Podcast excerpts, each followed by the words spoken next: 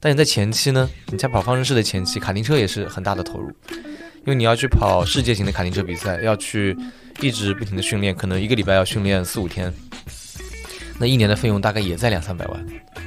卡丁车，那你想，你从四岁就可以，理论上你从四岁就可以开卡丁车，那一般人就算你是六七岁嘛，你开到个十四岁，八年，那对吧？你就算一年平均一百万好了，那也要八百多万。所以说，最有最有天赋，就是你是天才，你也要花个一千万以上。最主要还是基数小吧。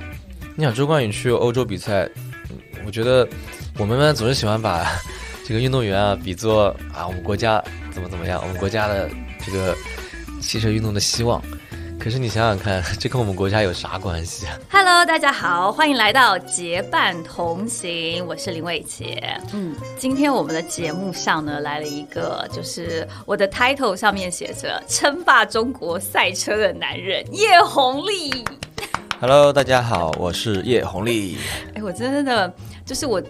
看了很多你的采访啊，或什么的，然后我现在想说，我要用什么样的 title 来介绍你？你要不要先自我介绍？你怎么样介绍你自己？一般，一般我就介绍，首先我介绍我名字嘛，然后呢，都是我身边的人会说拿我装，拿我装一下那个 X，说我是赛车手，国内顶尖赛车手什么什么，我说嗯。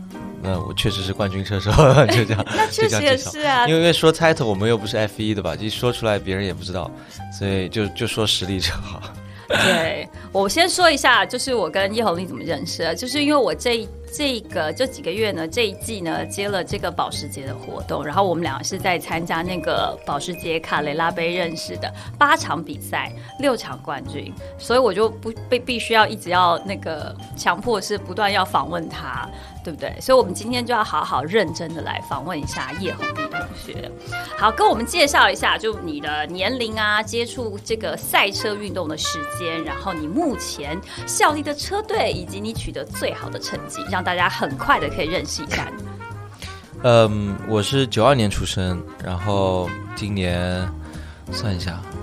这很难三十，这很难吗？这位大哥，因为其实不是算起来很难，因为要从二打头改到三打头是要改口的，紧张是吧？对，是是一个很不愿意接受的现实 啊。其实我赛车已经很多年了，我从零七年开始赛车，那也已经再算一下 十五年了。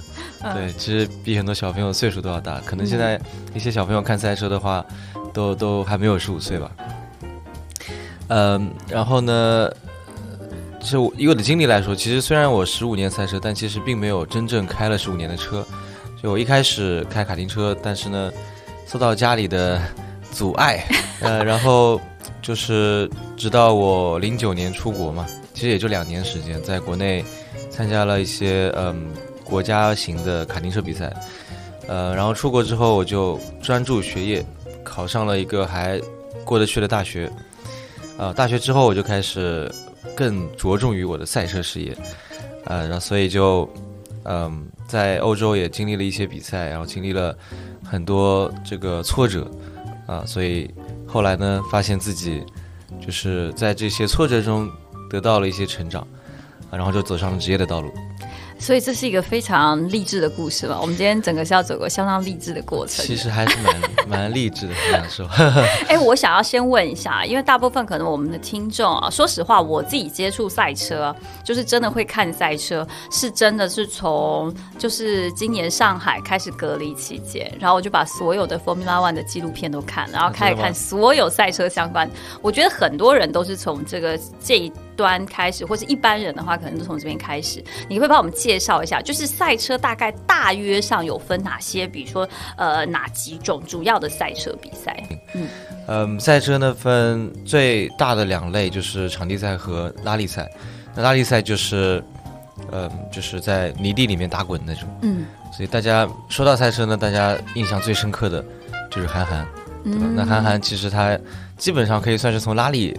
开始就不怎么比赛了，就是他是，嗯，在斯巴鲁跑拉力的冠军，当然场地赛他也有跑，就 CDCC 那也是那那个是算场地赛，那场地赛里面分了很多种，嗯，像房车，which is CDCC 这种，就是，嗯，路上看得到的轿车，就是四门轿车，然后改装的那个叫，嗯，房车，嗯，它是房车的原因是，它是从广东话翻译过来的，其实它应该叫量产车。哦，对，OK，然后还有就是呃 GT，GT 所谓 GT 就是跑车，就是你可以看得到的法拉利、兰博基尼、迈克拉伦这种车的赛车，就是 GT 跑车呃 GT 赛车。那还有就是四个轮子在外面的，大家都知道的 F1，嗯 F1 就是一级方程式，那方程式就是所谓轮子露在外面的就算方程式赛车。然后呢，还有那个为什么轮子放在外面就算？呃，它就是它的设计它的它的设计的就哦是方程式是最纯粹的赛车，嗯。它是纯粹为了赛道而设计的赛车。因为你注意到房车、GT 都是街车呃改装改成的赛车，嗯。所所谓的改装也不是说你买了街车去改装，是你买来就是一个赛车，这个赛车是厂家给你改的。嗯，呃，然后就是呃，还有叫比较冷门的就原型车，像勒芒的 LMP One 组别，嗯。那些就是轮子虽然没有露在外面，但是呢它跟方程式很接近，那那就叫原型车，嗯对，就是有壳的那种，对，嗯，所以哎，那你参加的这个就是我们参加比赛那个保时捷卡雷拉贝，啊那个它算是什么呢？算 GT，算 GT。对，因为房车一般都是，嗯，四百匹马力以内吧，然后多数是前驱，少数后驱。那 GT 呢，一般都是指这种四五百匹马力以上的呃后驱车。嗯，那那它有一个，就比如说你开了 A 就不能开 B，或者是说你有一个进阶的过程嘛？这个我就顺便回答一下你刚刚的问题，问我过呃拿过最好的成绩是哪些？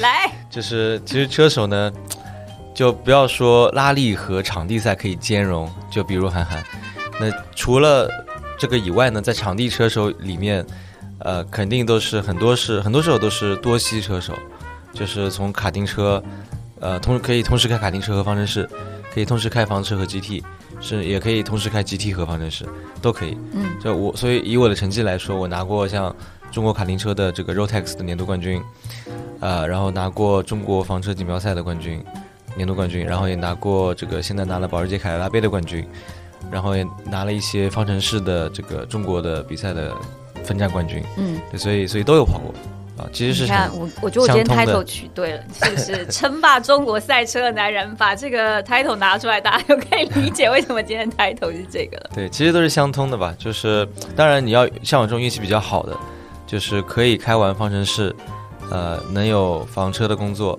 也能有机会去接触 GT，也能有 GT 的工作。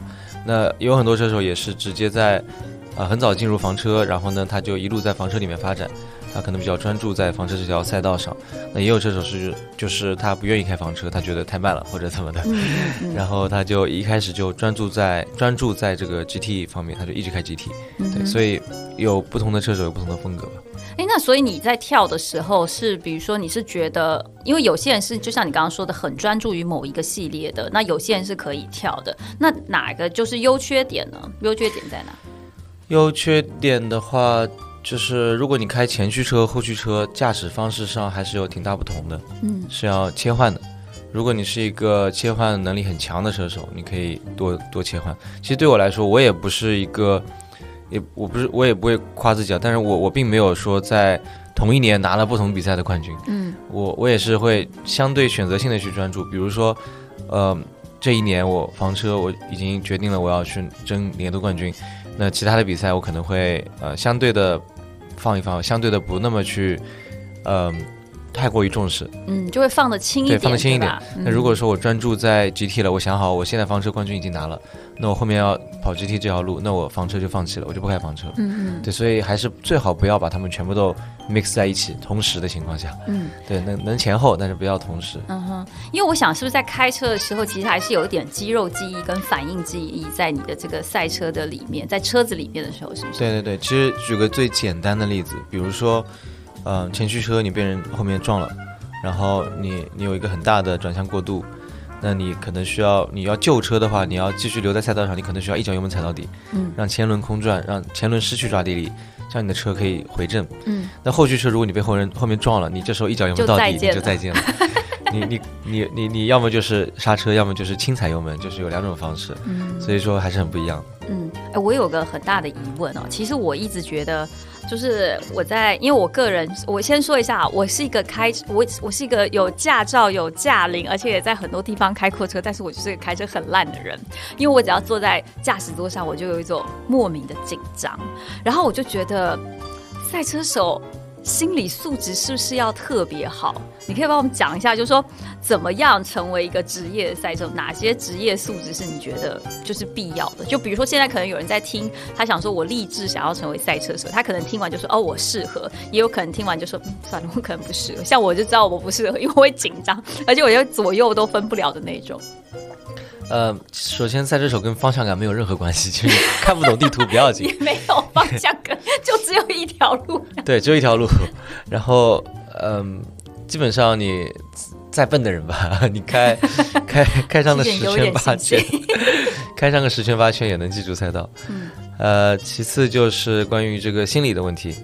那其实很多车手他呃确实有天生的这个心理优势和劣势啊。就算你看 F 一车手里面，呃，比如说像，呃，举个例子，当年维特尔和汉密尔顿，对吧？他那显然汉密尔顿越到后面，他的心理优势越强，嗯，他会越来越有自信。那维特尔是开到后面，他会越来越多犯错，嗯，他会很容易 spin 啊，会当然不排除法拉利的车确实可能比较难开。你看今年勒克莱尔就知道，他们的车一定是比别人难开的。然后，对，但但不能什么都是呃归结到心理上面，因为。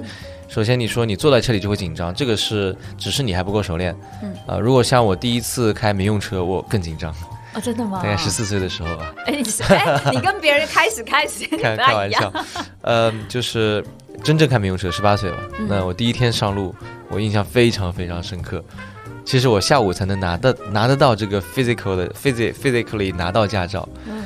但是呢，我上午已经迫不及待的要去开车了。我很紧张，嗯，然后呢，你也知道，就是开赛车那时候我还在开方程式，开卡丁车，车都是小小的，你可以看得到左轮右轮，然后你是坐在中间的，嗯，那我那时候没有开过房车和 GT 啊，然后现在呢，我后来那时候就第一次开车，我发现哇，原来车那么宽，哎，我怎么可以看？天哪，我手是可以伸出去吗？天，我摸到这些东西有这种我看不到右边，我不知道右边有多远，嗯，然后我开到路上就觉得很慌，都是自行车啊、电动车啊，就围困你，然后呢，我一紧张，差点走进了一条单行道。然后那警察就指着我啊过来，然后我想不行，我没有驾照，我要停下来就被 就完蛋了，然后赶紧就跑。那个时候车特别特别紧张，就那那时候开车就很紧张。嗯，是呃，当然包括一开始开车其实都还挺紧张的，呃，那更不用说第一一开始开赛车的时候，那心心都已经跳到嗓子眼了。嗯嗯。当然这些东西，当你熟练了以后，当你适应了以后，其实就摆脱了这样子的心理状态。嗯。那当然你呃。对车熟悉之后，你比赛还是会很紧张嘛？所以比赛的时候是非常非常紧张的。一开始对我来说，嗯，我不是那种天生就是抗压能力很强或者心理很强的那种人，所以，呃，其实心里最最痛苦的时候呢，有几个，一是在发车之前灯亮起，大家就是那个灯。对，哒哒哒哒哒哒，然后大家就是踩着油门，啪啪啪啪，你身边都听得到这种，所有人都啪啪啪啪啪踩着油门，这个时候是心里最紧张的时候。然后呢，其次就是，呃，你跑在第一，被人盯在后面的时候，很不幸，我人生第一场比赛就是这样，就是在我开卡丁车，然后其实只是一个一个月赛而已，这 doesn't mean anything，但是呢，对于我来说是我的第一场比赛。然后呢，我是运气很好，因为我前面那个。前面那个小朋友，他根本就不是我一个组别的，他的发动机比我快很多，结果他在暖胎圈的时候居然打转了，然后那时候的卡丁车是没有离合器的，你打转了需要推推推启动，就把车推起来，然后再跳上去那种，那小朋友没有力气自己推嘛，所以他就退赛，他就再见了。对，然后我一发车就第一了，然后第二、第三、第二名跟在我后面，我记得是个警察，因为那个时候很多 开卡丁车的不一定是专业车手，他是个警察叔叔。然后呢，他发动机也稍微比我快一点。然后那时候我也很菜鸟，所以我一出弯就回头，一出弯就回头，一出弯就想要去挡他的路线。然后从外面看起来其实很搞笑的，但对于当时的我来说，我觉得我做了我能防守的一切动作，所以就很很紧张。然后撑了十几圈拿到冠军，啊，然后在后面会有很多这样子的，就是紧张的时刻，一点一点一点的把你心理状态，就是提得越来，呃，让你的心理状态变得越来越好，然后抗压能力越来越强。嗯，所以其实还是要对你自己的比赛跟对自己的能力有所，就比如说有一个基本的认知，你知道你的能力在哪里的时候，才会有一个比较好的心理。对，其实大道至简吧。其实你越比到后面，你会发现没有什么奇迹的。其实赛车这东西不是说我紧张或者不紧张，我就能发挥的特别特别好。嗯。其实基本上紧不紧张，发挥都不会差太远，嗯，那就没有必要紧张了，对吧？其实大道至简的意思就是说，你再怎么不管什么情况下，你都应该专注在自己的驾驶上。嗯，哎，那除了我们刚刚提到的心理素质之外，还有什么其他的素质？比如说，哎，不能太胖，不能太瘦，不能太高，不能太矮，有这些吗？嗯，身高其实真的还好。依照看不同的车的那个呢？嗯，是对不同的车对身体素质是要求不一样的。其实首先说身高吧，就是身高其实不是那么的重要。你看 F 一里面有特别高的，嗯，大概一米九几，然后也有特别小只的，一米五几。嗯，呃，我记得当年维斯塔潘去开雷诺方程式啊，那时候我也在开雷诺方程式，我们在呃同时去欧洲试车，那是他刚接触方程式，那也是我在欧洲刚接触去欧洲的赛车。然后听说他好像是要把车架都改一点点，因为他去他的，因为他很高，因为那个初级方程式其实里面很挤的，就我坐进去都是觉得真的好好，嗯。然后稍微宽一点的人就会被挤挤在里面。然后如果说小只一点的话，你可能会有一点点优势，因为你人可以相对坐的更直一点点，舒服一点，对，这样你就脖子的扭曲会比较少。嗯嗯嗯，对，但是这不是最重要的，重要的是你的体重和体能。嗯，如果说初级点的方程式，它的体重的最低限重很低，那你很容易就超重嘛。嗯。但基本上你开了成年的比赛之后的，如果你身体状态是一个正常的状态，你很难去超重，因为那个最最低限重对于人的最低限重基本上都是，呃八九十公斤以上吧。啊，我顿时觉得自己好瘦啊。对啊。可以加入。对，然后人越轻呢，其实也越有优势，特别是在集体里面。嗯。和房车里面，因为你人轻一点的话，嗯，就可以多打配重。嗯，那打配重呢是打在你的副驾，这样你车的重量会相对更均衡一点。哦，当然这只是差一丁点了，一丁点。那对于房车来说，就是微乎其微，几乎没有区别。嗯，所以你可以看到很多房车车手他根本不在乎身材，就像比如说何夫，澳门多次冠军对吧？然后也是 WTC TCC 的这个多次冠军，就很胖，特别胖。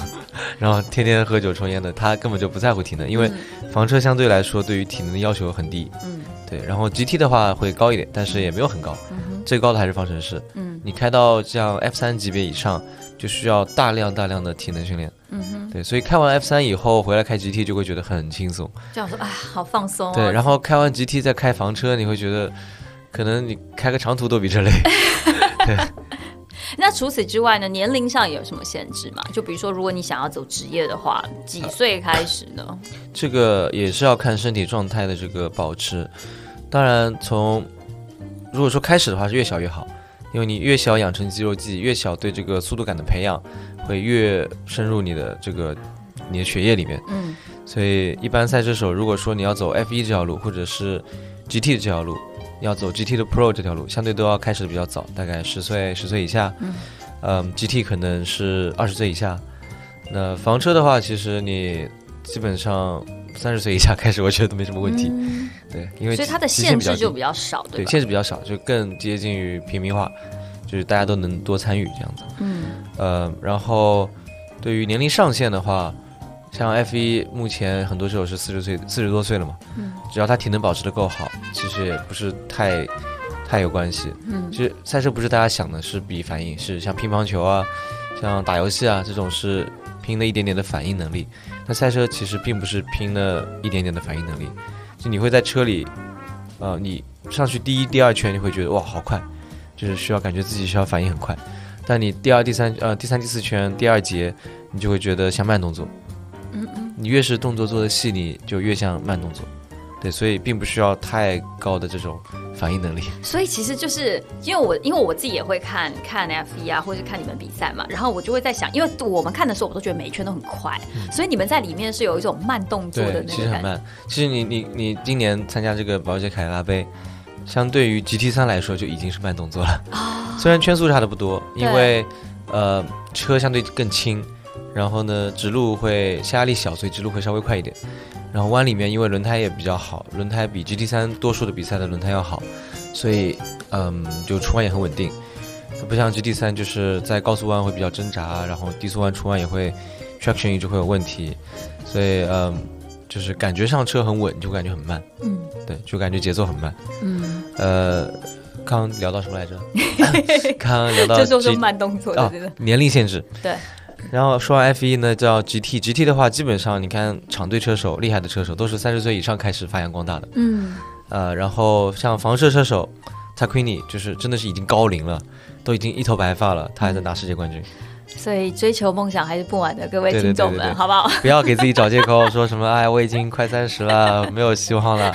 其实都是有希望的，因为当我十五岁开始赛车的时候，呃，别人也都觉得啊你有点晚了，没希望了。哦对，然后呢，就是我觉得那我就算进不了 F 一，我去个什么其他的比赛也也没关系嘛，对吧？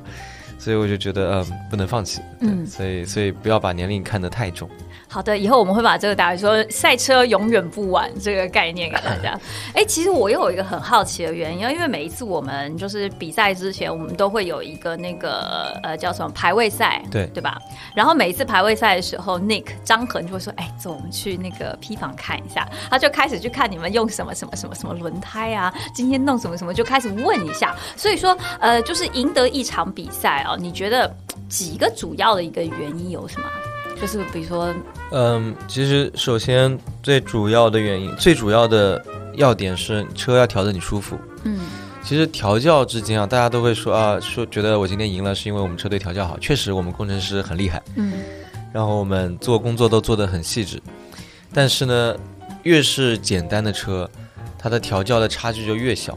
嗯，因为像凯迪拉贝这种车，它连避震都没得调，它的避震是大家都一样的。嗯那避震其实就很很复杂，是很多东西可以调的。那除了避震以外，能调的无非就是车高，然后防倾杆。防倾杆就是防你呃调节你车的侧倾，嗯就是你防倾感软一点，如果抓地不好就软一点，抓地好就硬一点。那你可以通过前后的软硬的搭配，去调节一定的这个平衡。那呃，但是首先你是在一个呃车高的这个基础上去调这个防倾杆嘛，那所以能调的空间真的不多，真的不多。而且我自己也试了，就是你不管在 什么样的调教下面，圈速真的大差不差的，就只差一点点，就哎、可能但是我想问一下，你会像坐在车里面的时候，会像那个那个什么公主是豌豆公主嘛？就是你一个一颗一颗豌豆放在床垫上，你做得出来那个感觉吗？当你在在坐车，他们在帮你调的时候，你是可以清楚的感受到车的不同吗？你坐在那边当然感受不到，你得开起来才能感受到。嗯对，就是开起来在弯中它的多一点侧倾。如果比如说前面太软了，那你的车就会变得很灵敏，嗯特别在弯中的时候，啊、你会一转弯，突然间你会觉得哇，怎么转那么快？嗯那就知道是有一些不一样的调教。嗯呃，刚刚说到就是不一样的调教会，呃，带来的圈速影响不多，但是呢，对你的稳定发挥是有很重要的关系的。嗯就可能你在很难开的车里面也能做到一个很快的圈速，但是你在比赛中，特别是在比赛中，排位赛也一样，就是你可能很容易犯错。嗯那比赛中你要每一圈都去神经紧绷，跟别人每一圈都 轻轻松松，这是完全不同的这个竞技状态。嗯所以这是最重要的。首先是要把车调到一个自己喜欢、自己舒服的状态。那第二重要，第二重要的从 performance wise 就是表现能力来说，你排位赛也很重要，因为这种车是很难超车的。它不像 F 1打开 DRS 直路上可以超两台，嗯嗯那这个车它直路上的尾流其实微乎其微，特别是在我们这么小的赛道上。如果说去上赛这种大赛道，像去年在直路上可以很轻松的吸到尾流超车，那越越是嗯，像 GT 三，相对于 Cup Car 这种越是下压力，呃下压力空气动力学做的优化的车，其实你的尾流效果越小，嗯所以让超车变得更加困难。嗯。对，所以排位赛非常重要。嗯。那排位赛跑得好，就是我刚刚说的，首先车要舒服，二是你要 mentally 把所有东西拼在一起，嗯。然后去稳定的发挥。嗯。那第三重要的就是比赛的稳定性。嗯。比赛呃，很多车手就是可以做一个很快的圈速，但是比比如说，比如说我的队友，其实他们，他们，他们一直，哎，你队友可能会听到我们的节目，对对对，我我我我我我没有在说，苦口婆心的来跟他们聊一下，对他们，他们其实能做，呃，把他们最快的 sectors，最快的每个弯拼到一起的话，其实跟我圈速差距真的不是很大，嗯。就是没有大家想的有那么大的差距，但是呢，他们很难把所有最好的拼在一起。嗯，就是你这里快了，那里慢了，那里快了，这就是你的稳定性。对，就是你的稳定性。当然，你要达到这个稳定性，你得很清楚的知道自己在干什么，你得自己知道你这样开的原理是什么。嗯，那你就不是去抄袭别人，不是去完全 copy 我的数据。嗯哼，那你坐在车里在去做这些车的调试的时候，就是会有需需不需要跟你的团队有很强的默契跟信任？对，这取决于你和你的工程师是不是聊得来。嗯，这个像有的车手呢，他就很喜欢抱怨。当然，这很多车手确实他就是会抱怨，不管是 F1 车手还是卡丁车车手，他就是会抱怨啊。那抱怨多了呢，可能有的工程师就不太愉快了。嗯，那所以说，跟工程师首先要达到默契，就算，呃。以我的经验来说，这是我在日本学到的，就他们日本的文化你也知道，就是比较客气，比较客气，跟大家跟别的欧洲都是不太一样的。欧洲就比较 aggressive。我右边的轮胎有一点点 松。那时候在欧洲呢，其实大家也都是抱怨的。嗯。然后比赛的时候呢，都拼抢很激烈，动不动就撞了。那去日本呢，我发现大家都不怎么撞车，然后都很客气，只要你一塞，他就让开了。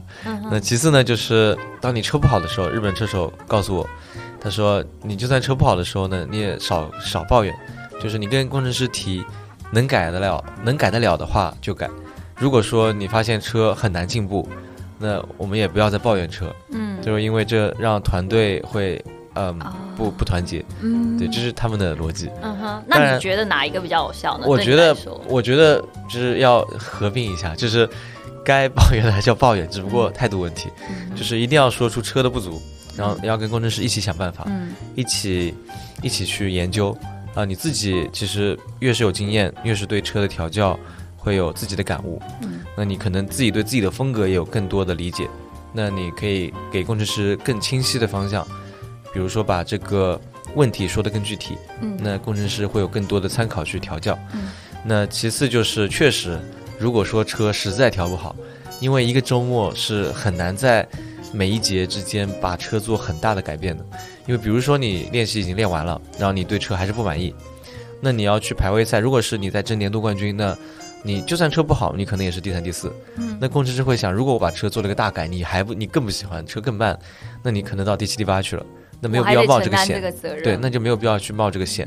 所以说，嗯，就是比赛周末的时候，我觉得不用特意特别强求，就是说一定要把车调到一个很好的状态。这应该是试车的时候做的事情，嗯，对，所以就是少抱怨，就是 呃，首先要准确反馈，其次少抱怨。嗯，哎，那你们有一个就是，比如说对于每一场比赛，它的一个分工是什么？就是除了你这车，就是你本身车手之外，还有包括你的工程师，是不是还有一个就是来规划说我们这一次的我们的目标，或者是我的 strategy 要怎么做？是一个策略，有一个这样子一个角色吗？策略基本上也都是工程师定的吧。呃，还有就是车队经理，就是跟赛会的一些沟通，比如说，呃，你被处罚了，你要去赛会 argue 抗议呀，抗议啊，那你就基本上是车队经理带你去。嗯，所以车队经理呢，就是需要一个比较好的沟通能力和组织能力。嗯，然后车队经理还会组织安排这种车队的 车队的工作，就是说计时的安排啊，计时的这个行程啊什么的。对对，就像车队的车队的这个。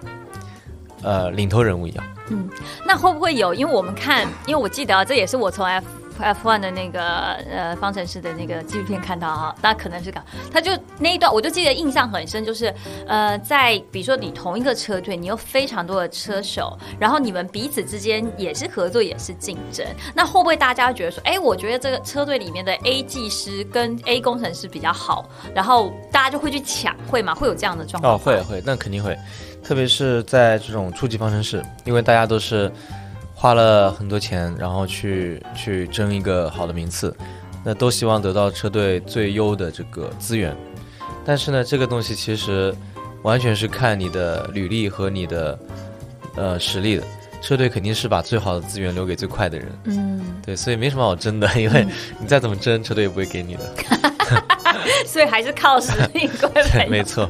哎，那除此之外，像就是轮胎是不是有一个非常非常重要？因为我上次记得我们去我们去株洲的时候，呃，还是去天津的时候是下雨的，然后那一天就我就看大家都好紧张，在准备看轮胎啊，因为每一次我们都会看到天气的，对吧？对，就是株洲，就是最后一场比赛。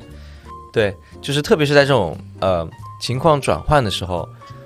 用雨胎、用干胎都很纠结的时候，是比赛最有意思的。我们先前情讲，因为我们那一天前 早上是下雨的，对，可是要准备呃 qualifying 的时候是雨停的，对，但是地上还是湿的。然后我就看你很晚很晚才出发，对，这个说一下天气的影响对你们来说。呃，对，当然我那一次没有拿杆位呢，也不能完全怪天气，主要是 主要是这个等会再说，反正天气呢。嗯，在这种像株洲啊、宁波啊，呃呃，还有还有，好像就啊，还有这个天津，嗯，就我要吐槽一下，因为这些赛道，说实话，造的就是真的是很不专业啊，真的吗？对，虽然说赛道的布局我不做评价，但是呢，这些沥青完全都不是赛车赛道的沥青，因为他们的胎呃，你可以看到上赛珠海。那水是干的很快的，对，就你可以看得到水面的情况下，你上去雨胎跑两圈，你就要换干胎了。嗯，像株洲、宁波，我记得宁波有一场比赛，我一个小时的比赛，我们十几台车，从头跑到尾，从一开始就百分之八九十的人都用了干胎。因为怎么看，以正常的逻辑判断，那个赛道就是应该马上要干了。嗯。结果跑了四十多分钟了，赛道上还有这些水，就一点都没有干。嗯这跟株洲的情况很像，株洲也是一个非常难干的赛道。那宁波呢，它基本上一大半都是街道嘛，所以也是非常难干的赛道。所以这样呢，就会让这个，特别是在晴天和雨天切换的时候，非会非常的复杂。嗯。啊，它啊，应该说是雨天从雨天到晴天的这个切换。因为你不知道该什么时候换这个雨胎出去嘛，呃，然后这次排位赛呢，是因为一开始的时候地还看起来是，呃，很湿的，但其实，在赛道里面其实已经比较干了，那正好处在一个，呃，雨胎和干胎切换的时候，所以呢，我我本来的计划是等三分钟出去。为什么要等三分钟出去呢？是是，首先看看我队友出去报告一下赛道情况，其他人跑得如何，我们再对，然后以他们的圈速来判断是不是应该换干胎。呃，那我队友一上去就说这个应该马上就干胎了，就是赛道里面的状况比我们在呃 P 房看到大直路的状况要好很多，可能只有大直路这一段相对比较湿，里面很多地方都是干的。那所以他他们就说呃马上要换干胎了。所以呢，我就想说，那既然要换干胎，那就再等一等。嗯，啊，因为现在出去换干胎也是浪费第一套轮胎，我干脆就直接等到最后，然后再出第呃一套干胎就好。所以呢，这个就导致我们的油会比较重啊，因为一共大概二十多升的油，三十升左右的油，三十升三十升不到的油吧。然后你少跑了一半，等于说重了十几公斤吧。那十几公斤就是点一点二，对吧？这是至少的。然后其次就是，呃。对，这这这个这个是重量的问题，就是你等我等三分钟还是要出的，本来因为要把油烧掉一点，那后来因为这个赛道状况，所以我们决定等到最后，所以油就重。那其次呢，那场比赛其实最主这个不是最主要的原因，因为因为我们每次你想领先都是点三点四的，就不差这点一点二吧。特别是第一场比赛的时候更夸张，第一场比赛的时候我们车自自己已经给自己加重很多了，因为赛会那个秤不是很准，所以我们怕它怎么怎么样，所以我们就自己往自己上加了大概多了五公斤十公斤的重量。所以事实证明重一点没关系。那最主要的原因是呢，我最后一场。呃，我我一直认为这个年度第二，那个那时候还是林康，后来他年度第二都丢了。嗯，他是我的直接竞争对手。如果说三回合的话，我一分不拿，那他跑三回合，我还是输了。我得拿二十几分，呃，等于说我至少要拿一个冠军，或者说一个第二和一个第八、第九，才能呃锁定我的年度冠军。那我就盯着他就好了嘛。所以呢，这个小朋友也很坏。就是我出去，我们现在实名制叫，你知道吗？我跑完我的第一个暖胎圈之后，就第一第一圈因为轮胎还冷，所以就正常开。然后第二圈我开始更新时间，更新时间之后到了最后第三段的时候，他发现他在我前面，啊，他也不让，他他他他决定在我前面开始他的排位赛，所以呢就被他影响了一点，那个成了我最快的单圈。嗯嗯。然后呢，我也没有多在意。然后那时候我跑完那圈，工程师说啊第一了。那每次我听到第一，我就觉得无所谓了。然后呢，我就决定跟着他跑，给他压力，不让他快。所以我们两个人搞到一起，他一段就比我慢个点三点四，所以就又被他影响了，所以就没有办法做出更好的时间，所以就丢了。那这个赛道又很难超车，我也我也我，然后我比赛第一回合我也比较保守，没有没有没有硬塞，嗯，所以就丢了两个连胜。对，然后第二回合真的很倒霉，好介意，好介意。对，其实我不介意，但是我们车队很介意，我的工程师很介意。真的吗？我的工程师说：“哇靠，居然杆位丢了。”他有一直念你吗？对，他我说不怪你，是怪我，就都怪我跟着林康。哎，那除此之外，我们刚刚说到就是轮胎跟那个，那冷不冷？因为每一次我们在开就是要开始之前，你们不是都会在赛道上左右左右左右在那边晃？这个动作是在做什么呢？就是暖胎嘛，就轮胎的工作温度基本上七十度以上吧。那轮胎刚出去，我们是这个规则里面是没有暖胎毯的，像有的比赛是可以有暖胎毯。暖胎毯的话，就温度你出去就是一百度了，你就不用暖胎可以直接开。然后呃。正常冷的温度，你想就是室温，就是空气温度，大概十几度，十几度要暖到七十多度，是有一个一两圈、两三圈的这个暖胎的过程。然后呢，在这个暖胎的过程中，你不能过于暴力驾驶，因为太过暴力的话，就是让它的表面温度升得很快，因为想摩擦嘛。对。就是你让轮胎在地上过多的摩擦，你会让表面温度很高，那核心温度就里面的温度没有升起来。嗯。那这样会导致轮胎外面和里面有温差，会导致 grainy，会叫颗粒化。然后就会有那个碎碎的那个胎石。对对对，所以你会看到一开始出去的时候，大家不会晃来晃去。嗯。一是轮胎也比较冷，比较比较没有抓地力，这样晃很危险。那首但其次就是要先提高核心温度，就是用刹车，用刹车温度去慢慢的往外传导，这样核心温度先起来了，然后再去左右左右左右这样晃。煮饭在热锅的感觉。对，像像像那个。呃，热锅把那个铁锅 热热一遍，对对对，对，先先核心温度提起来，然后再把表面温度提起来。所以你看到那个左右左右，就是在提高表面温度。嗯，那你刚刚说这个天气就是干到湿或湿到干，到底天气你有没有遇过？就是因为天气发生很惊险的开车的一个经历呢？哦，有这个当年开房车的时候，房车是最恐怖，从呃干地到湿地。因为干地的时候是光头胎嘛，嗯，呃，干天用的轮胎是会融化的，所以它是平平的，嗯，就是很光滑的那种，嗯，然后一到雨天，你想它没有排水槽，它就会浮起来，那你会瞬间没有任何任何的抓地力，所以就整个就是感觉在飘的那个感觉，对吧？叫溜冰的感觉呢，就是那种感觉，而且是冰刀很尖的那种，就是就是非常非常恐怖。我记得是在韩国吧，然后呢，赛道是。那时候还是干的，然后我们想出去趁干赶紧做一个圈，然后结果突然间有一段只有一个就就是大直路上面，嗯，倾盆大雨，然后呢突然间我就发现车在直路上就会晃来晃去，因为浮起来了，嗯，然后很危险很吓人，然后我就三百米就已经开始收油刹车了，嗯，我刚刚碰到这个刹车踏板，就已经没有声音了，发动机就锁死了，因为房车是前驱的嘛，啊。前轮一锁死，发动机就熄火了，然后它甚至没有这个摩擦力把你轮子带起来，让你发动机重启，就直接熄火，然后轮子就不转了。我就已经放开刹车了，我就什么都不干了，它也没有起来。嗯。然后这车就去很高的速度，咻，就自己滑出去，你看多激动，就麦都被打飞了。对，就是一路从三百米，然后那个韩国那个呃第二根直路啊，它的缓冲区是很远很远的。嗯。然后呢，我先是看到我队友在我前面，也是跟我一样的情况。然后呢，他但他运气很好，他是对着弯心的，那弯心的路肩很高，就是中间那个，呃，弯心的路肩很高。然后呢，他从那路肩上路肩上砰飞了一下，落地的时候把前轮带起来了，然后他就开始慢慢减速了，可能发动机启动了。然后我呢是直直的在那个赛车线上，所以我就直直的对着外面冲过去。然后一开始你还不觉得，你还觉得哦还早，我就等，呃还早。然后呢？到快要撞墙的时候，你会觉得有点恐怖，因为那个时候时速还有那个一百多，就直大概一百三、一百一百三四吧。因为直路上是从两百开始刹车的，两百多开始刹车的，房车也不慢的，房车直路尾速也能有个两百三左右。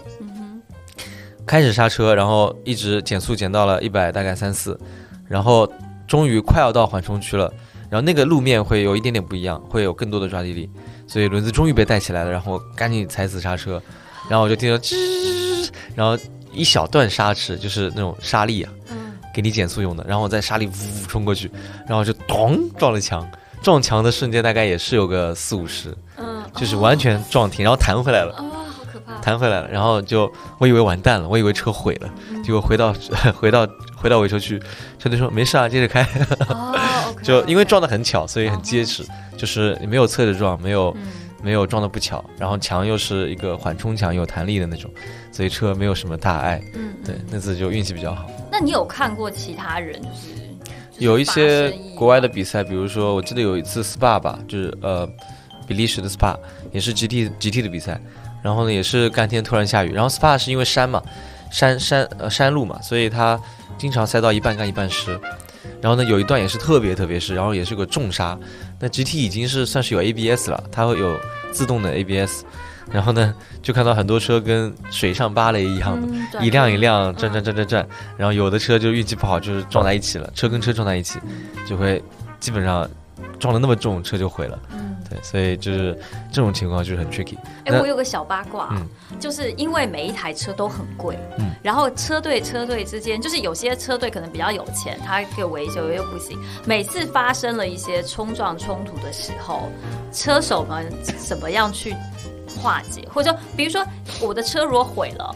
你就毁了我这个赛季的某一个部分，或者我在追分或什么，你们会之间会有冲突吗？有发生过吗？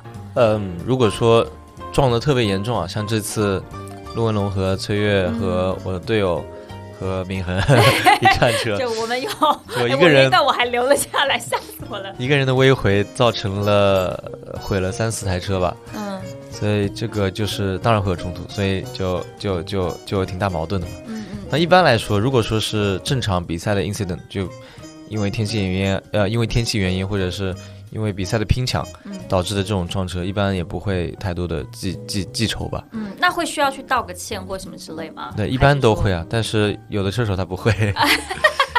我们可以私下聊，要递出小本本，你可以写下名字告诉我。对对对，多数车手还是比较礼貌的。嗯，对，像又要提到林康，像他这次比完赛，就是因为他把袁博鱼雷了嘛，把我队友鱼雷了。了。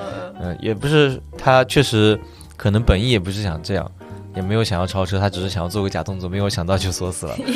啊、但但但不管怎么样，就是造成了不好的结果。嗯那跑来我们车队非常诚恳的道歉，这个还是应该做的。我想说，嗯嗯，哎、那像比如说，呃，比如说，呃，就是车企跟车队跟车手，还有包括赛事主办方，就是他们就是之间是一个什么样的一个关系链呢？你觉得？啊，这个就是大家对车队的商业模式一直都很好奇嘛。嗯，对啊，就车队到底是怎么赚钱的？其实说白了，车队就是收服务费而已，就是很简单。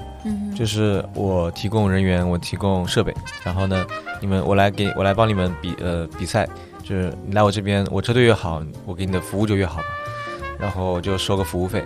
那其他呢，像买车，车队可以帮你代买，或者是你想要，嗯、是车队尽量满足你的车手的需求嘛。呃，然后说到经销商，像呃经销商或者说厂商，那这些都是在一些比较呃高级的、比较有商业价值的比赛里面，让厂商和经销商会去参与。那参与的话，就是比如说，嗯、像房车里面，大众三三三车队，像东风悦达起亚车队这些冠名的，像东风悦达起亚、呃长安福特这些就是呃厂商，是他们给的钱给到车队，等于说他们付了服务费，那车队再去找车手。哦，那这些车手就是职业车手，他们拿工资啊，嗯或者说，当然也也也也也有存在说，比方四个车手里面，三个是职业的，我收一个人的费用，嗯那这个车手是来体验的，是来是来玩的，嗯就是业余车手嗯。那基本上这种商有商业化存在的，都是在 像房车啊、GT 啊和那个 F 一，对吧？然后方程式里面多数都没有什么厂商和经销商的参与，直到 F 一，所以方程式等于像一个阶梯式的学校，嗯、从初级方程式相当于幼儿园吧，嗯。然后像 F 三可能是小学，F 二中学，然后 F 一就大学了，嗯。对，所以你可以理解为车手去比赛要给车队付服务费嗯。和损耗所有的轮胎啊，嗯这个车辆啊这些费用，就当是学费。嗯。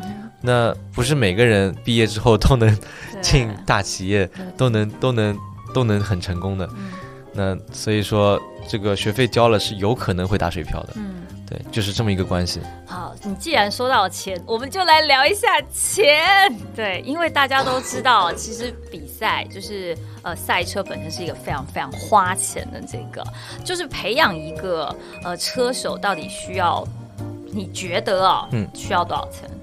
这个其实跟你的天赋有关。我想说，因为所谓的天赋呢，就是你学的快慢，你学的快或者慢。因为我相信我们的大脑啊，我们都没有达到极限的，所以说你只要花的时间，理论上你只要花的时间够长，你只要呃，就是更用心，或者说更认真，啊、或者说做更多训练，理论上你是都能达到一个很高的高度的。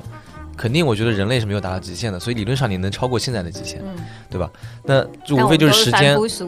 对对对，那无非就是花的时间和精力的问题。嗯那你越是呃有天赋，或者说你越认真，那你就花越少的钱，可以达到越好的效果。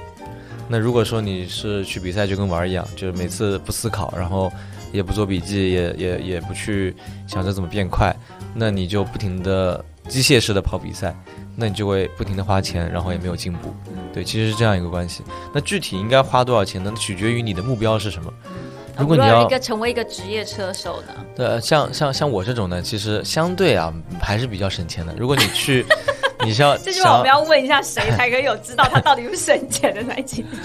呃，你问我同呃，我只是说在不同的目标下的这个嗯像比较关系。如果说是冲 F 一的，那方程式来说的话，从 F 三开始，大概一年就要三五百万。人民币吗？对，对对，嗯哼，然后而且这个价格啊，其实是从可能八九十年代就已经是这个价格了。嗯，到现在也没有怎么变，因为欧洲的这个体系它没有没有没有变。然后如果说到 F 二，那可能是要花一千万以上或者大几百万。嗯，那你想，你一跑也不是说你跑一年就能出来，对吧？除非你特别有天赋。对就算你特别有天赋，你最有天赋，你一路都很顺利，从 F 三 F 二就跑两年就进 F 一了，像维斯塔潘跑一年就进 F 一了，那他可能确实花比较少的钱。但你在前期呢，你在跑方程式的前期，卡丁车也是很大的投入。嗯因为你要去跑世界型的卡丁车比赛，要去一直不停的训练，可能一个礼拜要训练四五天，那一年的费用大概也在两三百万。卡丁车，那你想，你从四岁就可以，理论上你从四岁就可以开卡丁车，那一般人就算你是六七岁嘛，嗯你开到个十四岁八年，嗯，那对吧？你就算一年平均一百万好了，那也要八百多万。嗯所以说，最有最有天赋，就是你是天才，你也要花个一千万以上。嗯，对，那除非像当年经济泡沫的时候和经济比较好的时候，听日本的一些老前辈说，他们那时候是个车手都能拿到赞助。那只要我有梦想，我就能拿到赞助。嗯那就是你生在一个比较好的时代。嗯那像汉密尔顿的也是，他卡丁车跑了几年之后，他遇到了这个 Royal Dennis 嘛，就是当时迈凯伦的老板，嗯那就全程支持了他到 F1。那这种故事呢，现在基本上已经很少很少很少，几乎没有发生。嗯现在所谓的青训啊，包括这些官方车手，他们其实自己要花钱的，嗯他们甚至比一般车手花的钱更多，因为他们还要给这些 F1 车队付服务费。嗯那 F1 车队选他们做青训是给他们更好的资源，让他们有 F1 级别的这种培训和训练。那所以他们甚至要花更多钱。那呃，说完 F1 啊，这个然后呢，就如果是 GT 的话，其实一开始的路是差不多的。像我们这种 GT，就像我年纪大年纪大了，没有机会 F1 了，或者钱不够，那那我就退而求其次，我就跑个什么 GT 啊、原型车啊之类的。那一开始你卡丁车也是要花一定的投入，但你不一定去跑那么高级的比赛。你可能像我一开始卡丁车都是跑国内比赛，那就是一年小几十万，对，那那就还比较可控。呃，然后后面到方程式的话，如果你要去欧洲比赛或者是日本比赛，那两三百万是肯定逃不掉的。嗯对，那如果国内比赛的话，说实话，国内没有特别好的体系，没有特别好的赛事。嗯你去赢了比赛，花了呃性价比很高，要说花个小几万块钱去跑了国内的比赛，那说实话，呃一分价钱一分货，嗯虽然很实惠，但是呢你不可能有同样的收获，嗯因为你的对手啊什么的都是包括你你的团队，包括你的这个呃数据啊各方面，你没有这么好的比较，没有这么多的学习的这个呃 reference。对所以你那时候也决定是先从欧洲啊、日本啊去做你的比赛，也是因为希望能够有更多的经验吗？对我一开始就想得很明白，我不想要去去跑一个没有竞争力的比赛拿 title，嗯。呃，我我更想要去夯实自己的这个驾驶技术，呃和比赛的经验，所以我没有去选择。其实当时我可以选择去跑这个英国 F 三，嗯。英国 F 三的尾尾期尾端已经是大概三四个车手参加，那就算拿不到年度冠军，我也是年度前三，呃，所以可以很容易的拿到名次。但是呢，我认为在这样的比赛中没有对自己有太大的提升，所以还是花了差不多的价格，然后去跑了一个非常非常困难的比赛。以我当时的实力来说，那我的队友是谁呢？什么？Nick DeVries，嗯。然后 George Russell。，Oh my God，George Russell 跟 Nick Nick DeVries 是我同一个队的，嗯。跟我同一个车队的，所以我就直接可以看到他们的数据跟我对比。嗯。然后勒克莱尔是另外一个车队。的，嗯。对，然后勒克莱尔当时的工程师现在也在中国工作，嗯。呃，然后呢，所以到这个初级方程式为止，可能花的钱跟你要冲 F1 车手不会差很多，对，但是你不一定要再往后走了，就不一定要花更多钱去、嗯去去这个 F2 啊什么，所以就可以省下一笔钱。然后呢，其次成为 GT 车手呢，你可能能拿比较小部分的工资可以养活自己吧。对，哦对，刚才没说完啊，其实性价比最高的是房车。嗯如果你纯从投入和产出的比比例来说，因为房车呢跑到像呃职业车手相对比较容易，然后也能拿工资。其实当时在 CDCC 前几年比较辉煌的时候，我一直都很觉得很奇怪，因为对于一般的一个呃车迷来说，你只要投入个几年卡丁车，你就可以直接上 CDCC 了，嗯因为真的没有这么难开。嗯就可以把它理解为一个初级方程式吧，嗯 就是你不用去那种什么改装车比赛啊，什么什么 Polo 杯啊，什么这种很慢的车、很烂的车，而且很不公平的比赛去证明自己。你可以在卡丁车里面证明自己，国内卡丁车就行了。嗯其实花不了多少太多的钱，可能，嗯、你天赋好的话，可能跑个三年，每年花个预算几十万，你加起来大概也就一两百万嘛。嗯那然后你，呃，有有这样的，如果有出出色的表现，你就可以进到厂队里面效力。那厂队的工资虽然说也不是什么大钱，但一年几十万还是有的。嗯，那你这样子几年就回本了，对不对？是一种投资报酬率。因为你要知道，在中国竞争是非常不激烈的，真的，因为没几个快的车手，呃特别是 CTCC 里面，其实有很多老年车手，或者说是很很很很跑了很长时间的前辈，其实当年的条件来说，也没有也没有什么很好的基础，所以现在如果打好基础，是可以很轻松的挑战他们的。嗯所以我不知道为什么大家可能把这个东西看得太过于复杂，就没有人去想到，呃，这是一个比较好的，呃，职业上的模式啊、嗯 c a r e e r 的模式。即使你不是一个很富有的人，但你也可以去做得到。那这样呢，其实可以反过来也促进了这个车手市场的这个呃竞争力，嗯可以让车手的工资越涨越高，对吧？所以跟你跟我们说一说，因为你两边其实你就是这个欧洲啊、日本啊，然后呃又回到中国来做一个比赛，你帮我们看一下两边的这个就是赛车文化跟环境，跟为什么我们在国内的发展似乎没有想象中的这么快。主要还是厂商的支持的问题吧。嗯你看欧洲有这些大厂，那大家都冲着 F1 去嘛，然后包括他们有 GT，那些 GT 基本上都在欧洲有厂队，那这些厂队都会有付工资的车手。呃，然后呢，像日本，他们有自己的汽车体系，他们有自己的厂商，丰田、本田，呃，像马自达、尼桑，都有自己的车手培训体系啊。现在马自达可能没有，但其他几家有的。嗯所以他们都有不少车手，而且他们有自己的本国国土这个国宝级比赛、Super GT，嗯这就相当于德国的 DTM，相当于呃中国的 CTCC，、嗯嗯是完全是呃 GT 五百里面全部都是厂队支持的。那这样的话，他们车手也是挤破头要去比这个。日本一般来说，可能厂商会支持个一一个车手或者两个车手去日本呃去欧洲竞争，然后最终把它推向 F1。那在本国呢，其实有很多车手都有机会可以去呃参与到 G 呃 Super GT 的比赛里面，那也能养活自己嘛。那在中国呢，其实这个模式呢就是 CTCC，嗯 CTCC 的厂商会给不少钱，然后呢，让车手可以拿到工资。那区别就在于呢，他们是呃把赛车看作一个品牌的基因品牌的文化，他们是不可或缺的一部分。因为你想，在赛车说到历史上来说，像很多品牌，像呃宾利，打个比方，当时能卖得好就是靠赛车，你知道吗？因为在那个时候，汽车的工业没有这么的同质化，也没有这么的发达，所以说你比别人有技术优势，你就意味着更有竞争力，你的车就可以比别人卖得更好。所以这样子的文化和传承到现在，就是大家觉得在赛车上的投入是很有必要的。那包括民众也会更接受这个东西的时间更长。所以像日本 Super GT，你都很很难以置信，他们的票就跟 F1 一样难买啊。然后在中国呢，因为都是合资厂家，他们呢就是作为可能是一个战略或者是市场行为。就是我现在车卖的好了，我就投一点；车卖的不好了，我就算了。所以是反着走的。以前是比如说国外可能就是说我这个赛车，我为了要吸引更多人，我把我的技术先投入，让大家能够从比赛当中看到我车子的进步，是让大家来买，而不是反向操作，是我卖的好我才来投入赛车，是这个意思吗？因为在欧洲，你看像嗯，奔驰啊、尼桑啊，像这个这些大厂啊，像 Toyota 去勒芒，对吧？他们都是把这些赛车上面的里程碑，或者是大奖，作为一个自己品牌故事的一部分，慢慢慢慢积累沉淀，呃，然后反过来就是说，我们是一个呃很有技术实力的一个车企。那作为合资企业，它就没有这样的动力，因为这品牌说说白了也是一个合资品牌，它并没有去要品培养你的品牌价值什么的。所以啊，像 CDCC 这些。呃，厂商他赢了比赛之后，你都基本上看不到什么宣传。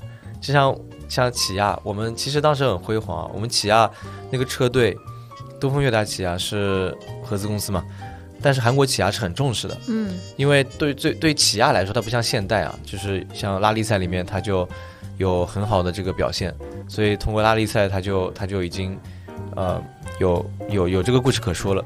那虽然现代跟起亚是一家公司。但起亚本身是没有什么赛车故事可说的，所以我们 CDCC 是他们最大的一个项目了，而且我们 CDCC 的这个引擎是起亚提供的，不像别人是官方引擎，嗯，所以起亚呢也会派他们的这个现代的这个同一个团队哦，呃，他们 WTCR 同一个团队来给我们调教引擎，给我们去搞研发这些，是很认真在做事情的。但是呢，我们而且而且我们五年，从我一五年到效力到一九年。五年里面拿了四个车队年度冠军，嗯，啊，所以非常非常的不容易。而且我们的车虽然是他们提供引擎，但说实话，引擎是 是挺烂的，就一会儿一会儿爆，一会儿 一会儿慢，就一直都很慢。其实说实话，所以能拿到年度冠军，能拿到四个车队年度冠军是非常不容易的。但是没有任何宣传，你在起亚任何一家店是任看不到任何我们的影子的，嗯，对，这就让人觉得很很奇怪。你花了钱了。为什么不用呢？嗯嗯，对，这就是因为他们的逻辑不太一样。嗯，哎，那你觉得，就是像我，我记得就是去年当那个周冠宇的新闻说他就是进入 F 一的时候，我们就在想说，哎，为什么就是就像其实你也跑了很久，其实也很多的中国的车手也跑了很久，为什么他们在欧洲的这个比赛赛场上是很难去生活生存下来，或者说这么这么难的一个原因是什么？除了我们刚刚提到的文化上的差异之外，还有什么原因？你觉得？最主要还是基数小吧。嗯，你想周冠宇去欧洲比赛，我觉得我们呢总是喜欢把这个运动员啊比作啊我们国家怎么怎么样，我们国家的这个。汽车运动的希望，嗯，可是你想想看，这跟我们国家有啥关系？确实，因为也不是国家投入的嘛，也不是国家支持的，也不是国家投入的，也不是在国家 国内比赛，嗯嗯嗯，这并不代表我们汽车的工业的发达，也不代表我们赛车工业的发达。嗯，所以周冠宇是真的是可以说凭着一己之力去挑战了整个欧洲，嗯然后有非常不错的成绩，拿到了很多冠军，对吧？我记得印象最深刻，一开始我在。英国我也跟他碰过好多好多次面，那个时候他就拿了全英和全欧洲的这个 Rotax 卡丁车的冠军，所以是非常非常不容易的。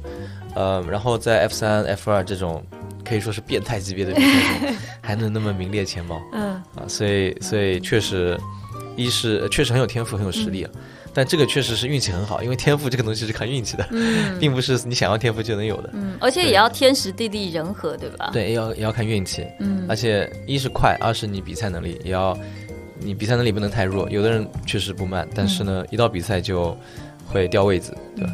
所以嗯，就是最主要的原因，我觉得就是技术，因为参与的人太少了，只有周冠宇一个人，那能跑出来可以说是奇迹了。嗯，那像在欧洲每个国家，至少你都能遇到个三四个车手吧，而且而且这三四个车手都是在他们国家内，或者说怎么样是大浪淘沙淘出来的，那本来就是顶尖车手，然后还要去跟别的顶尖车手比，然后最后全世界选了二十个人，你想想看这有多难，其实是非常非常难的。嗯，呃，然后其次呢就是就是呃，一是基数小，二是呃，呃其实对周冠宇来说。最主要的牛逼点就是 就是他一个人，对。但对于国家国内我们国内其他车手来说，为什么 F 一梦很难实现？这有很多原因吧。对，比如说家庭的支持，就比如说呃家庭文化。那我们把我们没有把赛车看作是一个正儿八经的运动吧，可以说。对。就觉得这是一个偏门，一说到呃赛车玩赛车就感觉不务正业，对吧？然后其次呢，就是我们国家本身的这个赛车的体系很不健全。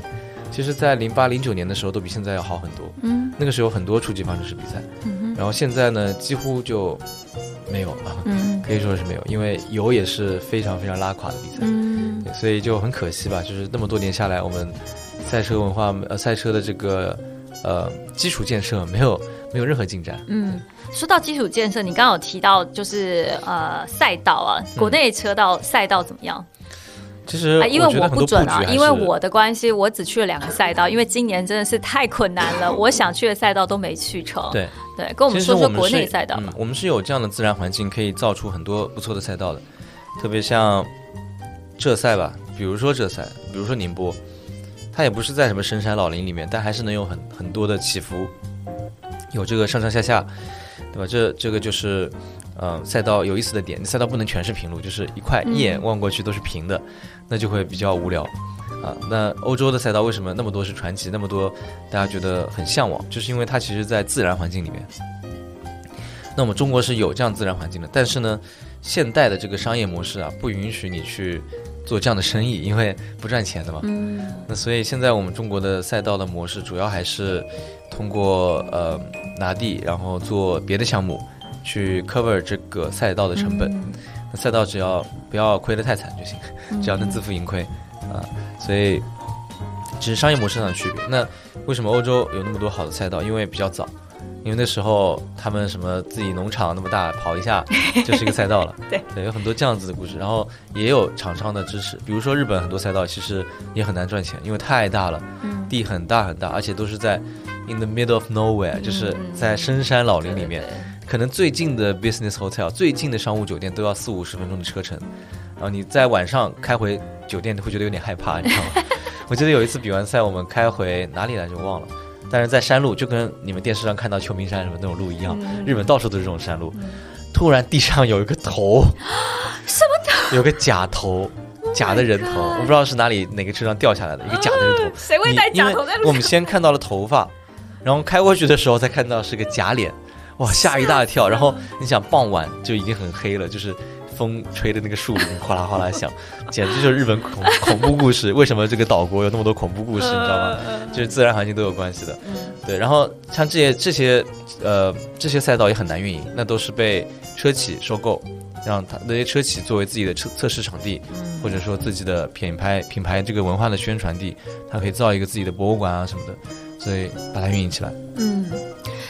你刚刚说，就是其实国内的文化还有一个就是家里哦。你刚刚一开场，我就你就说啊，其实家里是反对。说一下，你就是你在成为职业车手这个过程当中，跟家人怎么样去 battle 的过程吧。嗯，其实我不是一个很善于和家人沟通的小朋友，因为小时候很喜欢哭嘛，所以每次解决问题都是用哭来解决的。看不出，这已经真的，这已经是一种习惯了。就是我每次想要去表达自己的观点的时候，我就自然而然的想要哭了。这这可能就是跟妈妈的教育方式啊，或者是一些嗯，对于小朋友的教育方式是有很大关系的。但不管怎么样，就是我那时候没有好好的沟通，啊，没有想要，没有很好的传达自己的决心，也没有呃，就是让父母看到我愿意付出的努力吧，可以这么说。那后来呢？确实，因为为什么我现在这么想？因为，因为现在看来，后来，呃，我父母转变他们的观念。哎，现在要哭了吗？没有没有没有，我只是比赛。好快，这个很应景。这个后来我父母转变他们的观念呢，也是。看到了我的努力，看到了我的。他们是从什么什么时候开始从反对到支持呢？呃，从我成为职业车手开始。所以你是先成为职业车手才告诉他们的吗？呃，我告诉他们我成为职业车手，他们没有任何概念，他们也不在乎，他们不知道什么算职业车手，可能到现在都不是很清楚吧。他们现在都认为可能这是一个爱好。对，反正那时候跑 CDCC 是因为我没有没有机会再开方程式了。没有没有没有支持嘛，就没有办法付钱去开放人士，所以我想说那就算了，在国内找一个工作吧。我觉得以那样的跟呃 George Russell 这种人都当过队友了，虽然那时候他还不是 F1 车手，但我知道他们很强很强，我知道他们是顶尖。我想说跟他们学了这么多，那我来国内跑个比赛应该也能找到工作。结果呢，真的还给我找到了，也就是也就是东风悦达起亚嘛，所以我在他们工作，呃，他们车队效力了五年。也是知遇之恩，呃，所以第一场啊，第一场我在 CTCC 拿冠军，就是我正好邀请了我父母来看，就他们是第一次我全家来大赛道看我比赛，第一次哦，在之前从来没有，啊，卡丁车他们也只看过一次，全国赛看过一次，然后那一次我正好就赢了，然后呢，CDCC 你知道当年的 CDCC 是很震撼的，不像现在看台上一个人都没有，一个一个周末比四场比赛，然后。呃，Grid 上面只有三个专业车手，其他全是业余车手。当年不是这样，当年全是专业车手，而且看台上是坐满了人。不管他们是怎么来的，不管是谁给的票，但是至少是坐的，是来的，基本满的。对，所以很不容易。说一下当时的情况，就是当时你会，我一去跑这个比赛，我就觉得哇，真的感觉到自己是个 Pro 了，就感觉你站在这个赛道上，有有开幕式嘛，我一抬头望去全是人，甚至有人在喊你。对吧？然后你就跟他们挥挥手，对吧？就就感觉很 很有明星，很有很有很有感觉。嗯嗯，对，就是你感觉自己成功了，虽然并那时候并没有成功。然后，嗯，在那样的状况下拿了冠军，然后是我，而且是我第一个冠军。然后呢，也是我一开始一直退赛，所以积压了很久的这种喜悦，呃，爆发让我让我觉得非常高兴。那我父母看到我。有这样的成就，觉得也挺骄傲的吧？可能，嗯，呃，然后就开始可以跟朋友吹牛了，说我儿子是全国冠军，嗯，然后，然后就觉得，嗯，当时要是早点支持你，说不定会更好，对吧？那那那这个是结果导向的，但是不管怎么样，我的我想表达的是，就是那时候他们也真正认识到我的这个努力和执着嘛，嗯，就是这不是一个开玩笑的，真的就像以前那些所有的爱好。可能我就是三天就不想玩了，这是一个我愿意长期坚持的事业。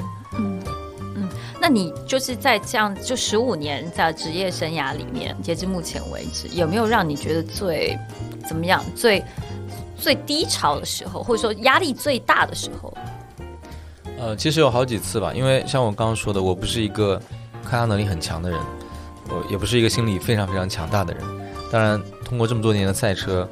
我觉得我学到的最多的一就是，一是了解自己，知道自己的不足怎么去改进；二就是，呃，对于这些困难啊什么的有不一样的看法。那我低潮其实有好几个，嗯，第一次应该算是，呃，澳门 F 呃澳门 F 三的时候，嗯，对，就我撞得非常非常严重，但是呢，澳门 F 三一直都是我一个。就是很梦寐以求的一个比赛，对，我记得前一年我还发了，就是发了一张图。那一年我也没有去成澳门，我啥，我就我就我就发说，我总有一年要去，我总有一年要去。嗯。然后呢，嗯，好不容易梦寐以求去了澳门，然后呢，其实说实话比的还真不错。嗯。虽然名次不是很靠前，练习的名次也不是很靠前，因为我们是在日本车队，日本车队的车跟欧洲车队还是有点区别的。但是我那时候居然是日本车队里面最快的，啊，然后。然后结果排位赛的时候就撞了，而且是跟周冠宇撞的。排位赛之前就撞了，是跟周冠宇撞的，就也不是说我跟他撞了，是我撞了墙，他没躲开又撞了我。然后呢，日本车队的这个工作效率跟欧洲是完全不一样的。欧洲欧洲人他是可以为了你要比赛，我马上把车拼在一起，大概两三个小时就可以把一台一一台车给组好。日本车队不是，他们是要我这里检查那里检查，去做最详细的这个 test。你即使只是撞折了一个轮子，欧洲车队可能半个小时给你修好，日本车队可能要工作到凌晨三点，真的是这样子。所以他们跟我说，不好意思，你出不了排位赛了。然后我只能最后一名发车。然后最后一名发车之后呢，我的队友日本队友，日本队友呢也很谨慎，前面一有烟，前面一挥击他就收油了，他在直路上收油，然后我跟得很近，所以我就飞上了他的轮胎，然后差点把他压到了。这也间接的推行了现在的这个 Halo。嗯为什么这么说呢？因为那时候 FIA 的会议里面就有我那个照片，我待会去找一下。我差点压到他的头，因为哦我的车轮掉在他的车的边上，然后他看到我掉下来，然后他头还躲了一下，然后在他车边上留了一大块轮胎胎胶，嗯对，非常危险。然后呢，我最伤心的点是我的我的周末一共也没开几圈，就这么结束了。第二场比赛也出不了，然后然后就很难过很难过，啊，然后就我第二天都没有办法去正常的心态去赛道看比赛，我就直接走了。嗯对，所以那个时候小时候我都是一个比较喜欢逃避，因为把这些东西看得很重。嗯哦，对，还有在这之前也有一次是逃避的，就是我不是拿了中国卡丁车锦标赛的冠军嘛，但是呢，去呃，然后就意味着你要代表中国去跑全那个世界杯，每个国家的冠军都要去，在美国，在新奥尔良，啊、然后有个小插曲就是我到处找烤翅没有找到，并没有不存在，对，呃，然后呃对，然后就是预决赛的时候，预赛的时候就一直撞。就我、那边的卡丁车，我操，真的很不文明，不像我们国内，我每次都是排第一、第二，那一发车没有没有什么事故我就走了。然后呢，在那边每次你在中间集团，然后就前面后面都会撞来撞去，然后呢，你只要没有撞着前面，后面的人一刹车一推你，然后你就起飞了。然后，所以我一个周末又是撞断了呃撞弯了两根这个尾轴啊，嗯就撞得一塌糊涂。然后呢，再加上就是在欧洲这种高高抓地力的这种赛道上面，那时候很不适应。那时候说实话，亚洲的开法啊，中国特别是中国的开法，跟欧洲是有天壤之别的。啊、加上我们用的轮胎甚至都不是热熔胎，所以呃开法上有很大区别，所以很不适应，就开的也很别扭，很不舒服。然后呢又一直撞，所以呢导致我决赛也没有进，预决赛就淘汰了。嗯。然后呢那时候周冠宇是代表英国队的，这因为那时候他是英国人，对对对，然后后来他又换回了中国人。嗯。呃，然后他是代表英国队，他拿了少年组的第三，嗯呃我是成人组退赛，所以呢，我又心里就觉得，嗯。哎呀，这为什么自己，呃，可以开成这样，嗯，就很难过。第二天觉得无颜面对乡亲江父老，东父老因为第二天还要去拿着国旗什么的去开幕式，你知道吗？对然后结果我们中国是台湾还是哪里啊？就是有一个叔叔来看我比赛，说人呢？我说我已经走了，我当天晚上就走了。嗯嗯。所以现在想起来其实很不应该，其实没有什么好，没有什么好羞愧。那你后来怎么样去克服自己的这种心理的这个抗压能力呢？就是经历多了就觉得还好，嗯就是因为把时间线拉长看，没有一场比赛是特别特别会怎么怎么样的。嗯。就算我当时那场比赛表现的 OK，但你如果没有那个实力，就是你去别的比赛一样会被刷下来，嗯。所以不用太在意某一场比赛，嗯。就很少很少很少有某一场比赛可以决定你命运的。嗯。就除了你像汉密尔顿当年丹尼斯看他的那场比赛，那真的就是命了。那对，他那他问题是，他本来就是跑在前面的几率就很高，他本来就是已经被关注到的，那在那一个点他又催化了一下而已。那如果他不是一个很很 shining star，他不是一个呃很出众的车手，就算那场比赛赢了，我相信他也不一定会拿到赞助。嗯所以说很多东西都是注定的，或者说水水到渠成的。最重要的是要培养好自己的实力，而不是关注在哪一场比赛。所以我哎，觉得你有底改变。就是会有害怕嘛？就说像比如说，我可能看，其实有些车手他可能比如说出了一次意外，或是连续几次没有跑好，或是这个赛季跑得不好，他们会有个心理的，就说我不敢去开车，或者说反而会开得更差。你有曾经有这样的状况过吗？嗯，其确实就是如果说以以小的以微观来说，比如说你这场比赛，你呃某一个某一个弯刹得很晚，然后锁死冲出去了，然后再回来，那你整个比赛可能都会刹得比较早。嗯啊，如果说你连续发生了两两三次的大事故，你可能就会在斗车上会比较保守，你会觉得啊那样就算了，就是之前你可能会哇塞进去，后面你可能会觉得嗯这样子是不行的，那就是为什么年轻的比赛，就是年轻车手的比赛，像初级方程式，你会看到鼻翼满天飞，轮子满天飞，到处都是撞车。一场比赛你如果说你从二十多名发车，你能顺利存活下来的话，你很有可能前十，因为。一半的人都再见了，对，到到处都是一号弯，你会发现什么东西都在飞。嗯但是到了 F 三、F 四、F 二这种级别的 F 二，特别是 F 二以后的级别，或者说 GT 的比较呃成熟的 GT 赛事，你会发现撞车越来越少，虽然很还是很激烈，但是呢，大家是有度的，就不是乱来的。嗯，对，所以说确实一些事故或者说一些经验会让你开车越来越害怕，反而去越来越收敛。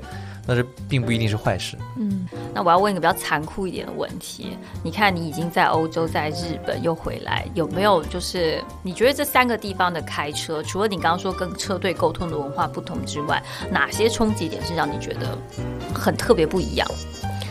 呃，对，这个要说回刚才周冠宇的这个问题，一是基数小，二是其实呃亚洲车手，特别是中国车手，在欧洲还是会受到一点排挤的，跟你说，嗯，还是会有一点排挤法，不愉快的，就他们会有一点歧视的意思，嗯，就觉得，因为这也是，我也觉得表示理解吧，因为你不能指望每个人都是圣贤，对吧？No racist，都不能歧视，这这不不可能的。因为你们在不同的价值观、不同的生活环境里面，你不可能都可以让大家都不要去歧视。我相信，如果像欠发达地区大量的印度人，或者 啊不能说印度欠发达，印度也很发达，但印度确实现在跟中国还有差距。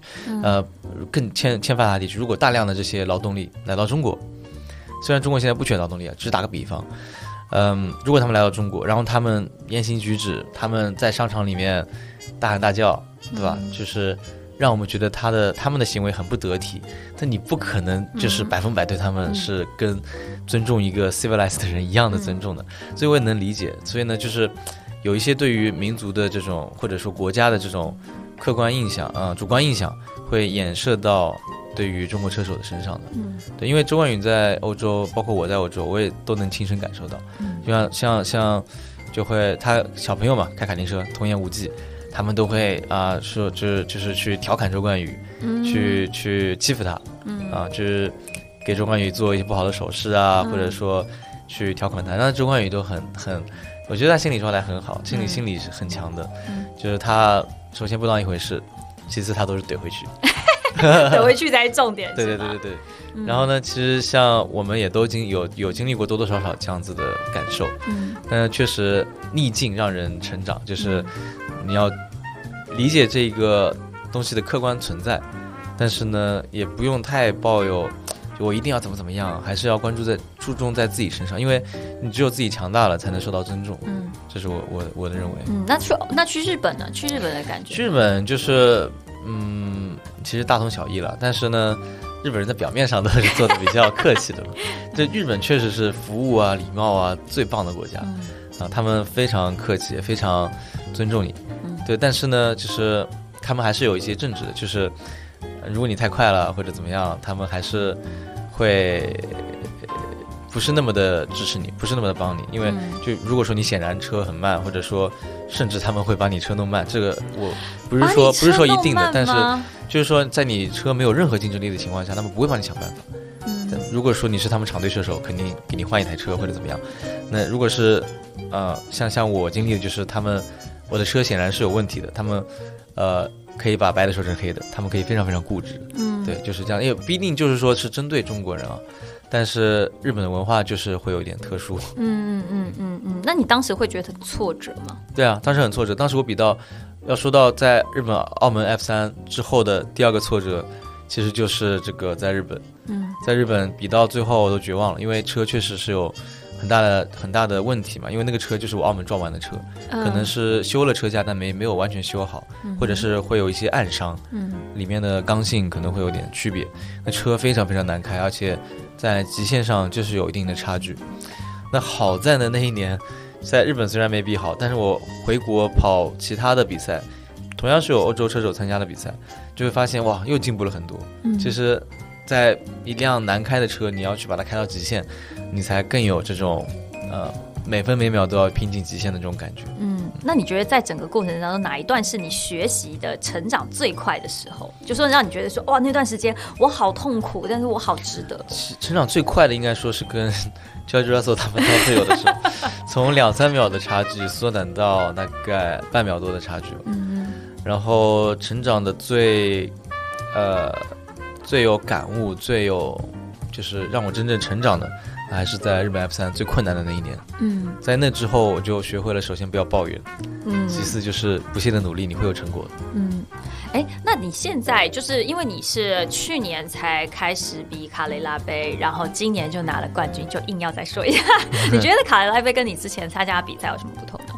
嗯，区别就是最主要的区别还是车吧，就是凯迪拉杯的车呢，就是保时捷，大家知道为什么都觉得呃保时捷很有魅力，保时捷是男人开的车，其实多数人并不知道这车要怎么开，因为这车很难开，嗯特别是老的再老的保时捷，那非常难开，就很奇怪，因为引擎在后面嘛，然后你头就会很轻，然后你的刹车也不会不线性，出弯也会不线性，嗯，又会转向不足，又会转向过度，嗯。就是一个很奇怪的车。但是呢，直到去年的下半年，我领悟到这车怎么开了之后，就会很就在甜蜜区里面就觉得其实没有那么难。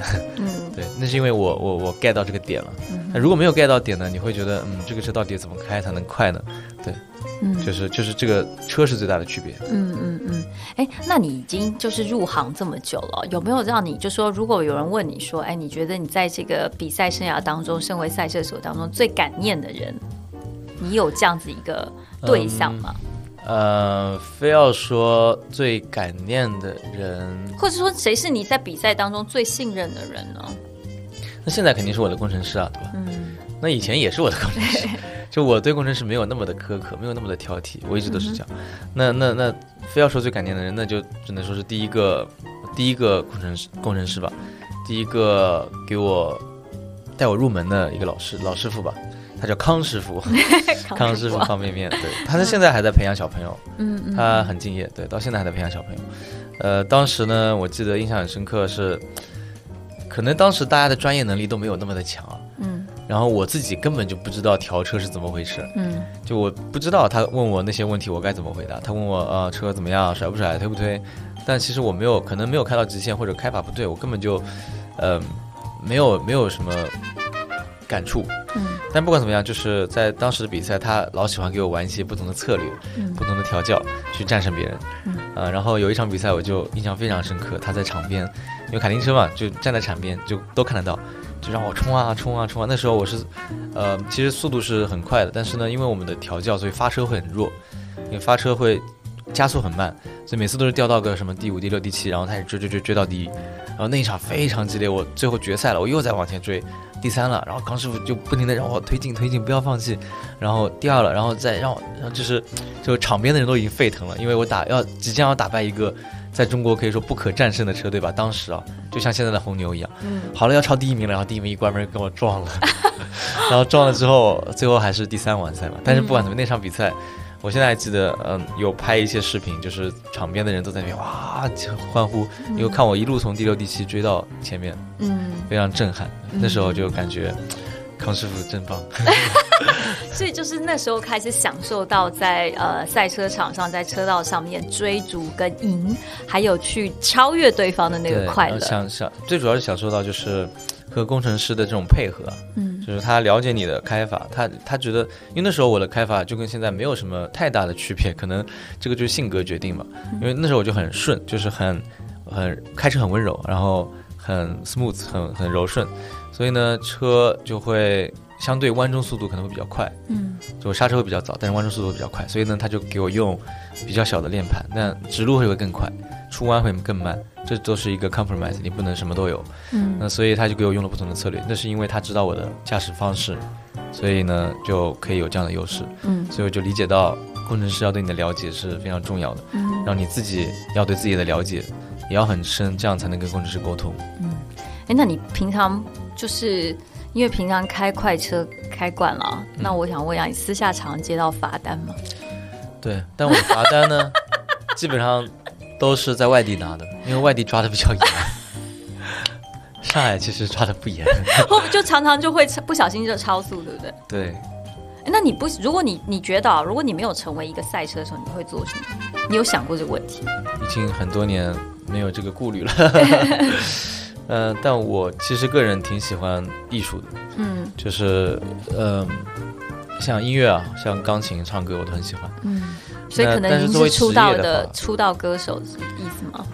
可以考虑，但是呢，我觉得我在这个方面也不算很顶尖，因为我没有花很多心思，没有花很多嗯功夫去学习。因为年轻的时候时间都给了赛车和玩儿。但其他的运动肯定不是我发展的方向，因为像打篮球啊什么的，我是很弱的，没有任何的天赋和 和和这个优势。嗯，那如果说搞艺术，那可能我在这边花更多时间；那如果说不是搞艺术，那可能作为爱好，那我就还是做我现在的工作，就是做投资吧。嗯，那你现在已经回国这么多年了，其实你就是对于未来，就是国内的这些赛车。文化也好，有什么样的期许？就比如说，我可能呃，比如说很多人是因为看到了呃周冠宇，特别是明年我们可能会有一个 F 一在在上海，又或者是比如说你拿下了冠军，然后你又能够给很多人去分享，就说哎，成在这个赛车文化，它不只是玩，还有很多的，它是一个运动的过程。你对于未来发展有什么样的一个期许吗？嗯，现在其实新能源的这个渗透啊，是非常的快。那在这个弯道超车，我们的战略嘛，就是新能源，就是弯道超车的这个过程中，其实我们可以，我们会有国内的厂商，可能在未来很长未来的一段时间内，会非常有竞争力，可以取代更多的进口车。嗯，因为从性价比来说，包括从性能实质的这个产品来说，是很有竞争力的。嗯，比如说现在的蔚来、比亚迪，对吧？然后包括像广汽啊这些，其实都有很不错的电动车。嗯。嗯，那那如果他们在这个方面发展的好，那可能未来的电动赛事里面就会有一席之地。嗯，那这样的话，其实对中国的赛车文化是一件好事。哎，那你有就是有会想说，我以后就去参加这种 e-sports 的那种吗？那以后到到十年以后，可能真的燃油车的比赛就不多了。嗯，可能没有别的选择。哎，那你现在会有这种转变吗？就比如说你在开。因为我知道你其实也平常也会开一些新能源车嘛，所以你在开的过程当中，你会不会也让自己转换一个心态，说我未来也去适应一下新能源车的赛车的开法？那我已经做好心理准备了。其实，你想房车 GT 开法都是不一样的，那都是要去学习去理解的。那每一个周末不同的状况都是要去学呃学习和理解的。嗯，所以开电车，我觉得只不过是开了另一个。开启了另一个学习的过程，嗯，我完全没有觉得抗拒，嗯，所以我早就做好了心理准备，嗯。那说一下吧，就是现在已经就是拿下了冠军，我们要今天要开录之前也说你现在开始休息，就可以要明年才有比赛，跟我们说说你明年的一些比赛的计划，还有一些目标吧。嗯，其实我本来就是在 GT 三赛事里面比赛嘛，然后这两年呢跑凯迪拉杯，真的是真的是因为这个疫情的政策，因为没有办法出国。就是如果跑亚洲类的比赛，可能回来就要隔离，那还有别的工作耽误不起，呃，所以就跑一个国内的赛事。那凯迪拉杯确实是国内赛事里面最出色、最有竞争力的，也是最专业的。那非常非常高兴能参与到这样的赛事，因为之前呢也有机会，但是错过了啊，因为那时候已经开启第三了，所以车队不允许我去跑这个凯迪拉杯的赛事。那最终梦想成真，又回来，而且拿了冠军，真的非常非常幸运。呃，那之后呢，可能还是会回归到 GT 三的赛事，因为如果说同样要出国，那可能 GT 三的赛事会更适合我一点。嗯，对。那你有给自己一个目标，希望明年国境打开之后，希望拿到一个什么吗？来说一下吧。我希望肯定是首先首选还是我们之前跑的那个 GTWC 嘛，GT World Challenge，呃。之前的目标，像二零年的目标，本来就是要去争年度年度的这个成绩的，嗯，然后就不考虑不开放的这个 这个，我们就朝着开放吧，朝着开放，朝着开放，那就第一目标是拿下那个比赛的冠军，嗯，呃，然后如果说发生了一些意外，没有去参加到那个比赛，其实我还是蛮希望回到日本 Super GT 去比赛的，因为当时在日本比了两年赛，我当时的目标也是。呃，参加 Super GT，然后去比赛。虽然 Super GT 也是一个很正直的游戏，就是大家轮胎甚至都会不一样。你要你要证明自己一段时间，你才能有比较优势的轮胎。但不管怎么样，我觉得那个比赛氛围，包括就是那样的赛车文化，也还还有在日本的这种大家对于赛车的理解和理念，也是能让我学到不很很多东西的。就像我在日本 F 三的那些年一样，虽然没有很好的成绩，但是呢，有很好的体验。嗯，所以想要再。去去到日本，然后再证明一下自己的实力，是吗？哎不用证明自己，就是呃，继续努力吧，就继续学习，继续去学习。嗯，好的，今天非常谢谢利友叶红丽来到我们的结伴同行，也呃欢迎大家留言互动，然后可以给我们多一些的意见，甚至有想问的问题。也今天非常谢谢利友来到现场，那我们下期再见喽，拜拜，拜拜。